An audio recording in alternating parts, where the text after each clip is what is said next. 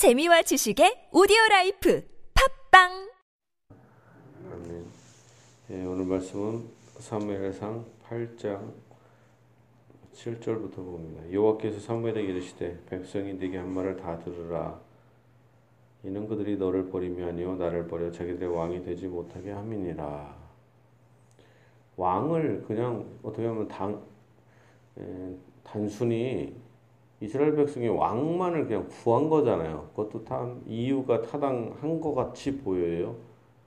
어, 사무엘의 아들들이 타락해갖고 재판을 공정하지 못하게 하니까 좀, 좀 제대로 된 왕을 다른 나라처럼 구해 주셔서 우리를 통치해라. 예, 인간적으로 볼 때 맞는 것 같아요. 여기서 판단할 때 인간적으로 옳아 보이는 게 있잖아요. 인간적으로. 그리고 여기서 다른 나라도 왕이 있으니까 우리에게도 달라. 이런 표현을 쓰잖아요. 이게 바로 교회 통치와 세상의 나라가 다르다는 것을 이들은 잘 몰랐다는 것입니다. 이스라엘 백성은 특별히 하나님의 왕이 되어야 하는 곳이고 하나님만이 아버지가 되는 독특한 나라입니다. 그런데 그들은 그것을 이해하지 못하고 다른 나라와 비교한다. 라는 것입니다. 우리가 이스라엘 자체가 얼마나 독특한지는 그 나라의 땅만을 봐도 알 수가 있습니다. 땅. 예를 들면 애굽 땅은 비가 안 와도 살 수가 있는 땅입니다. 비가 안 와도. 거기에는 나일강이 엄청 큰 강이 있어요. 강. 그러면 거기 강이 예를 들면 우리가 문명이 발달하려면 강이 있어야 돼요. 물이 있어야 물만 있으면 일단 식물이 자랄 수 있고 식물이 자라면 가축을 자랄 수 있고 농사를 지을 수 있잖아요. 그러면 어떤 곡식이 자라고 과일을 자라고 배추가 자라고 모든 과, 그 식물이 자랄 수 있으면 짐승도 자랄 수 있잖아요. 그럼 거기에는 문명이 발, 사람도 많아져서 문명이 발달할 수밖에 없겠죠. 그럼 거기에는 또 어떤 농업 생산물이라든가 이게 많아서 다른 나라들과 이렇게 나눌 수가 있을 거 아닙니까? 또한 강이 있고 그렇기 때문에 그럴 때는 교통이 발달해 갖고 무역도 발달하고 나라가 부강해져요. 그래서 이집트가 이게 강한 나라가 됩니다. 먹을 게 일단 풍족하니까. 중국 같은 경우도 황하 문명이라고 하죠. 엄청난 큰 강이 있으니까. 그리고 바벨론 같은 제국도 유프라테스, 티그, 티그리스 같은 티그리스, 유프라테스 같은 어마어마한 강이 있는 거예요. 그렇기 때문에 나라가 발전할 수가 있습니다. 우리가 우리나라의 수도 서울이라고 하잖아요. 왜 수도 서울이라고 합니까? 거기에 큰 강인 한강이 흐르기 때문에 그렇습니다. 강이. 어, 특히 한강이 칸이 한할 때 한이 크다라는 뜻이에요. 칸. 그래서 한강 엄청나게 큰 거기서 식수가 되고 그 수많은 모든 것이 다 되죠. 그래서 한강까지 어떤 배로 왔다 갔다 하면서 뭐 마포 뭐 이래서 거기 다 이게 포구 아닙니까 원래? 그 거기 그래서 뭐 인천을 통과해서 마포 이런 데까지 물고기가 나르고 왔다 갔다 하면서 무역이 되는 그렇기 때문에 수도 서울인 거죠. 그런데 이스라엘에게는 강도 그렇게 큰 강이 아닙니다. 요단강조차도 우리는 크다고 생각하는데 평소에는 거의 말라 있어요. 강인데 말라 있어요. 그러다가 비가 왔을 때야 드디어 강이 되는 겁니다. 이게. 근데 그만큼 그 나라는 비가 오지 않는 나라예요. 비가 오지 않는 나라인데 그래서 비가 엄청 물이 엄청 귀한 나라입니다. 근데 하나님께서 그 땅을 젖과 꿀이 흐르는 땅이라고 말씀하시고 계시잖아요. 아니, 비가 안 오는데 어떻게 젖과 꿀이 흐르는 땅입니까? 되게 이상하잖아요. 젖과 꿀이 흐르는 땅은 우리가 생각할 때는 나일강에 있는 나일강에 있는 그 이집트란 말이에요. 그리고 잘 보면 성경을 잘 보면 이스라엘 땅에는 기근이 엄청 많이 옵니다.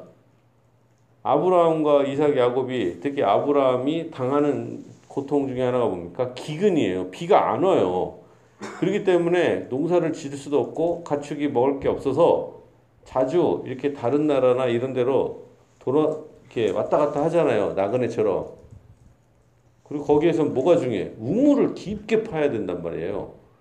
그 우물을 파도 몇십 미터를 이렇게 파야 됩니다. 그리고 우리처럼 이런 우물이 아니라 거긴 크게 파갖고 우물을 크게 파고 밑으로 내려가는 것 같아요 옛날에. 그래서 계단을 옆으로 이렇게 만들어 갖고 계단을 내려갑니다. 그래서 리브가가 리브가가 아브라함의 그 남종한테 물을 떠준다 할 때 우물에 내려간다 이렇게 표현했어요. 내려간다. 우물에 내려가는 거예요. 이렇게 기, 계단을 타고 내려가는 겁니다. 이게 그 정도로 이게 여기 척박한 땅이에요. 어떻게 보면. 근데 거기를 하나님은 뭐라 합니까? 젖과 꿀이 흐르는 땅이라고 말하죠. 왜 젖과 꿀이 흐르는 땅입니다? 그러니까 젖과 꿀이 흐르는 땅이에요. 왜 그럴까요? 평소에는 사막과 같은데 그 거기에는 애굽 땅처럼 물이 항상 있어서 농사를 이렇게 그 물을 발로 이렇게 이렇게 막, 막 이렇게 옛날에는 강이 있으면 거기다가 육지에다가 이렇게 물을 끌어올리면은 이렇게 사람이 이렇게 나를 수도 있지만 엄청나게 많은 물을 끌으려면 거기다가 이렇게 예, 어떤 물질을 해야 되잖아요. 그러려면 거기다가 수레처럼 바퀴를 달아갖고 이렇게 이렇게 돌아요. 그래 발로 물질한다 그러죠. 막 이렇게 페달을 계속 하면은 발로 물댄다 이렇게 표현하죠. 바퀴를 계속 돌려서 발로 물대는 땅이 바로 나일강이에요. 그런데 이스라엘 땅은 그렇지가 않습니다. 하나님 거기는 하나님을 의지해야 하는 땅인 거예요. 하나님께 기도를 해야 비가 오는 땅인 거예요.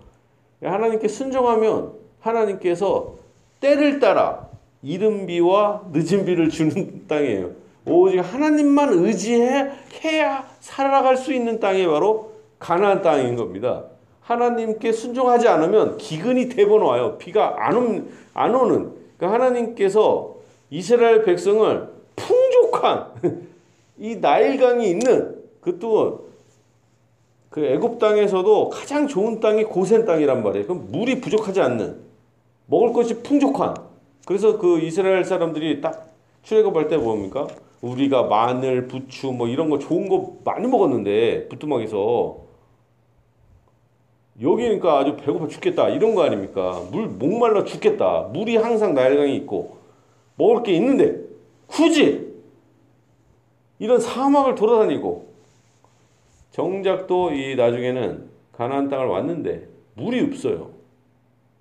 근데 왜 하나님께서는 여기를 적과 꿀이 흐른 땅이라고 할까요? 이 땅은 알고 보면 적과 꿀이 흐릅니다. 왜 그러냐? 하나님께서 적당하게 비만 주신다면 이른 비와 늦은 비를 주신다면 오히려 다른 나라들보다 농사가 훨씬 잘, 잘, 잘 되는 땅입니다. 그래서 하나님께서 이 땅을 이스라엘 백성이 이 땅을 이 땅으로 이렇게 풍족한 땅에서 이런 땅으로 이렇게 옮기신 이유는 기도하라고 하나님만 의지하게끔 하는 땅입니다. 하나님께 부르짖어야 비가 오니까 이른 비 늦은 비를 그래서 하나님 구약 성경을 잘 보면 너희가 내 말에 순종하면 이른 비와 늦은 비를 내가 적당한 때 주리라. 우리는 이게 예, 우수형은 좀 이해가죠. 그런 땅이죠. 우리나라 우리 땅이랑 비슷하죠. 비가 안 오면 안 되는 물이 부족한.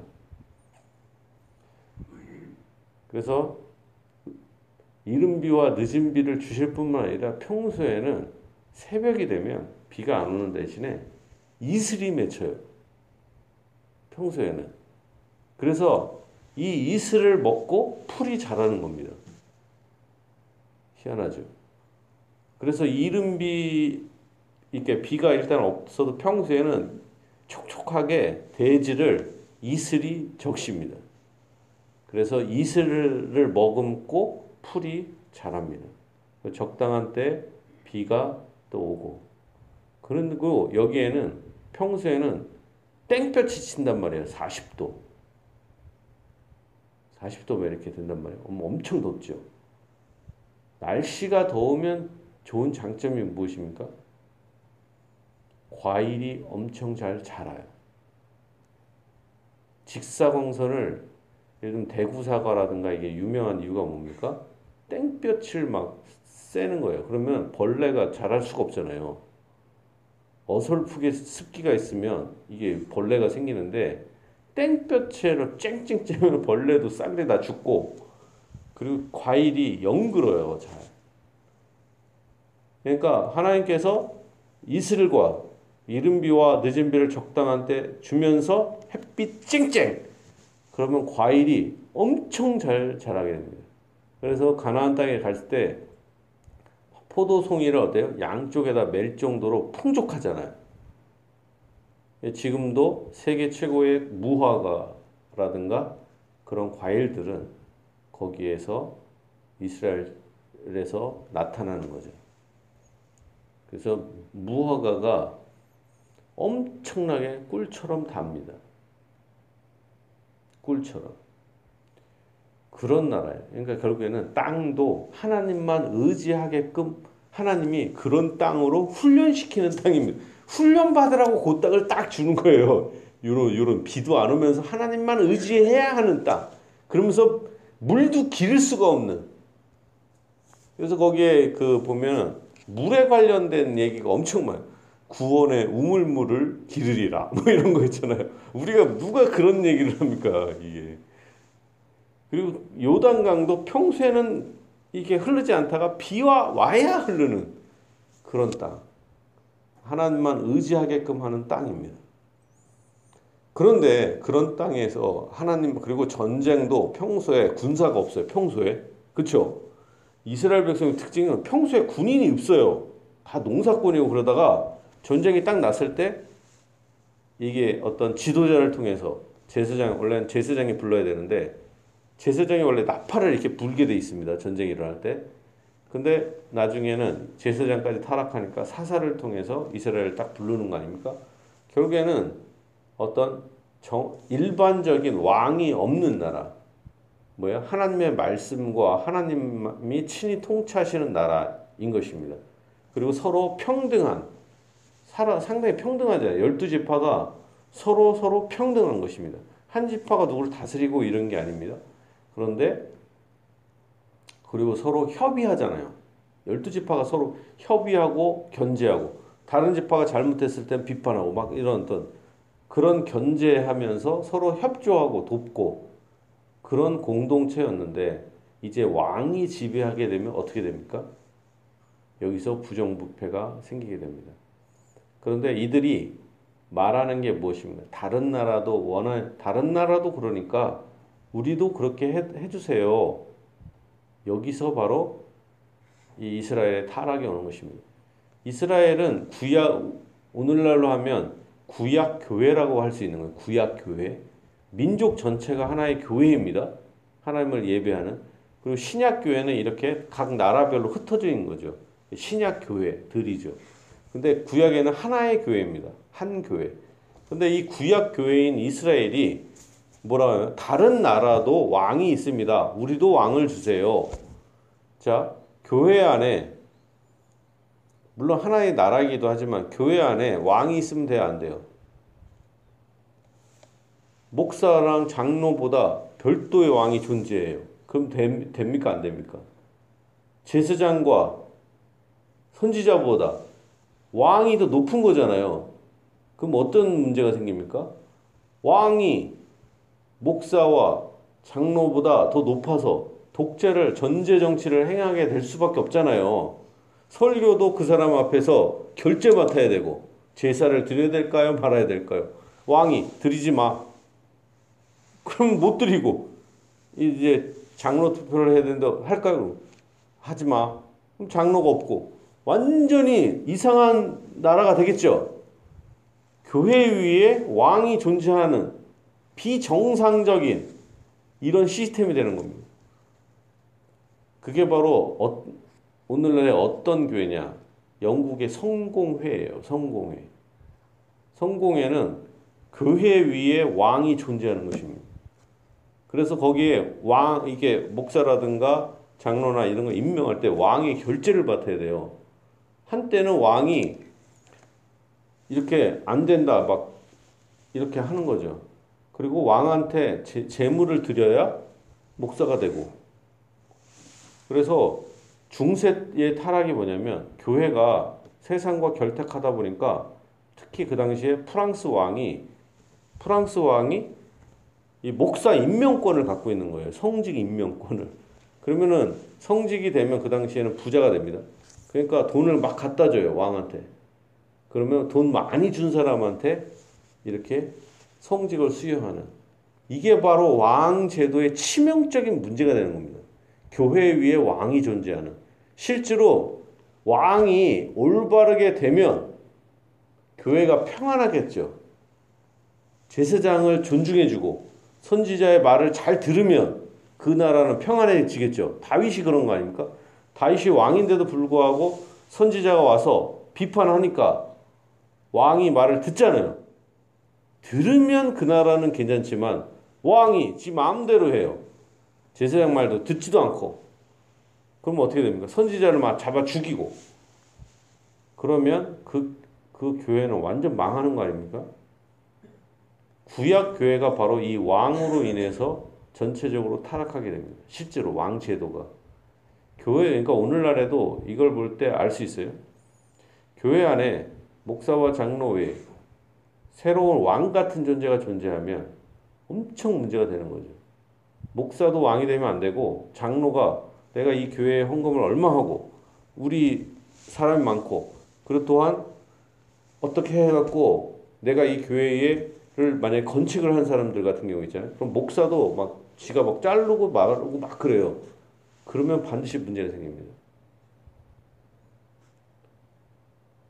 그리고 로마 카톨릭의 문제는 뭐냐면 교황이라 그러잖아요. 교황.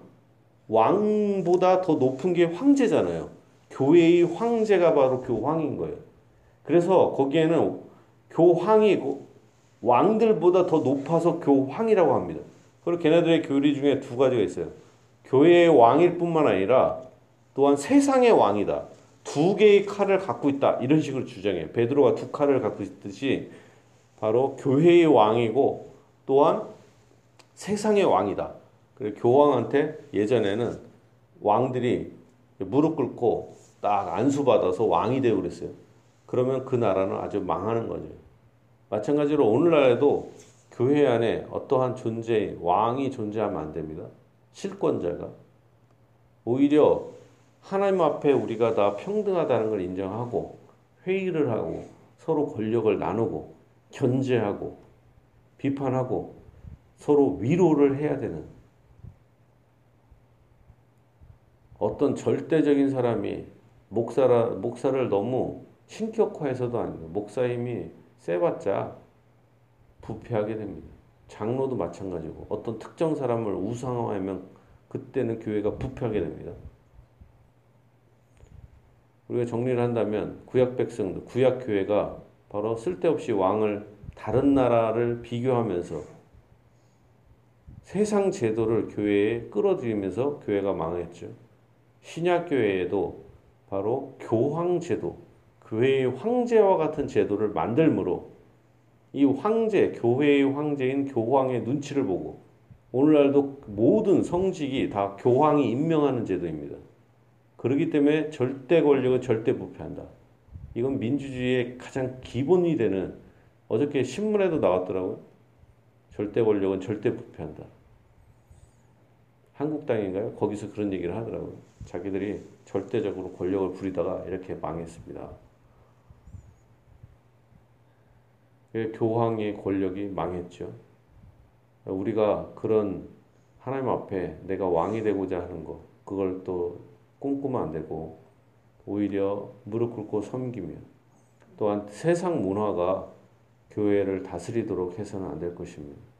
그리고 오직 우리가 그 나라의 땅이라든가 그 모든 걸 볼 때 오직 하나님만 의지하고 하나님의 말씀만 의지해야 된다는 것을 이 말씀을 통하여 알 수가 있습니다.